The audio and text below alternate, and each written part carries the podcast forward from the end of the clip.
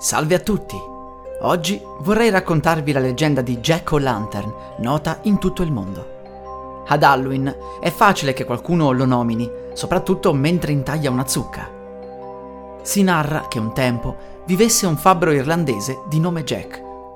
Era noto per essere tirchio e per alzare spesso il gomito. Una sera, mentre beveva al pub, gli apparve il diavolo in persona. Jack gli chiese di diventare una moneta per potersi pagare un'altra bevuta, in cambio gli avrebbe dato l'anima. Ovviamente si trattava di uno scambio estremamente sfavorevole per Jack e il demonio accettò senza pensarci. Ma Jack mise la moneta nel suo borsello, dove c'era una croce argentata. Questo impedì al diavolo di trasformarsi di nuovo. Disperato, il demonio gli disse che se lo avesse liberato gli avrebbe concesso dieci anni di libertà la sua anima sarebbe stata salva fino ad allora.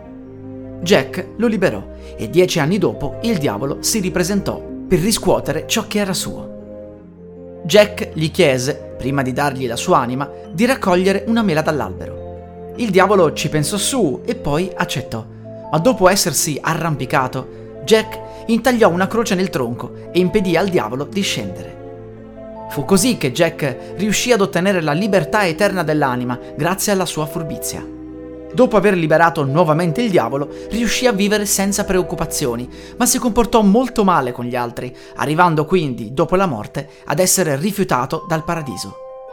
Arrivato all'inferno, però, il diavolo gli ricordò del patto e del fatto che non avrebbe mai potuto prendergli l'anima e quindi fu rilasciato di nuovo sulla terra come anima vagante. Jack disse che era veramente freddo e il diavolo gli lanciò un tizzone ardente. Jack lo mise dentro una rapa e iniziò a vagare alla ricerca di un luogo in cui riposare. È da questo momento che l'anima di Jack iniziò ad essere rappresentata come una zucca intagliata e venne soprannominata Jack O'Lantern. So cosa state pensando, probabilmente non la conoscevate, ma non è colpa vostra.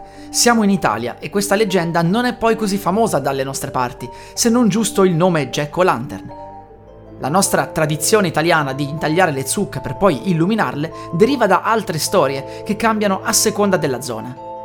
In molti luoghi d'Italia le zucche venivano intagliate, riempite con dei lumini e poste accanto a cimiteri e altri posti in modo da esorcizzare la paura della morte. Particolare è la tradizione sarda di Sant'Andrea, dove la notte del 30 novembre alcune persone girano per le strade sbattendo coltelli e grate per spaventare i ragazzini che girano per strada con delle zucche vuote intagliate e illuminate. E come la tradizione estera, i ragazzi bussano alle case sbattendo dei mestoli e recitano Sant'Andrea muzza le mani, ovvero Sant'Andrea mozza le mani. Questa filastrocca e questo spettacolo serve per ottenere dalle persone dolcetti e soldi, come il famoso dolcetto o scherzetto. La musica utilizzata è Darkest Child Var A di Kevin MacLeod, musica in Creative Commons 4.0 by Attribution dal sito incompetech.com.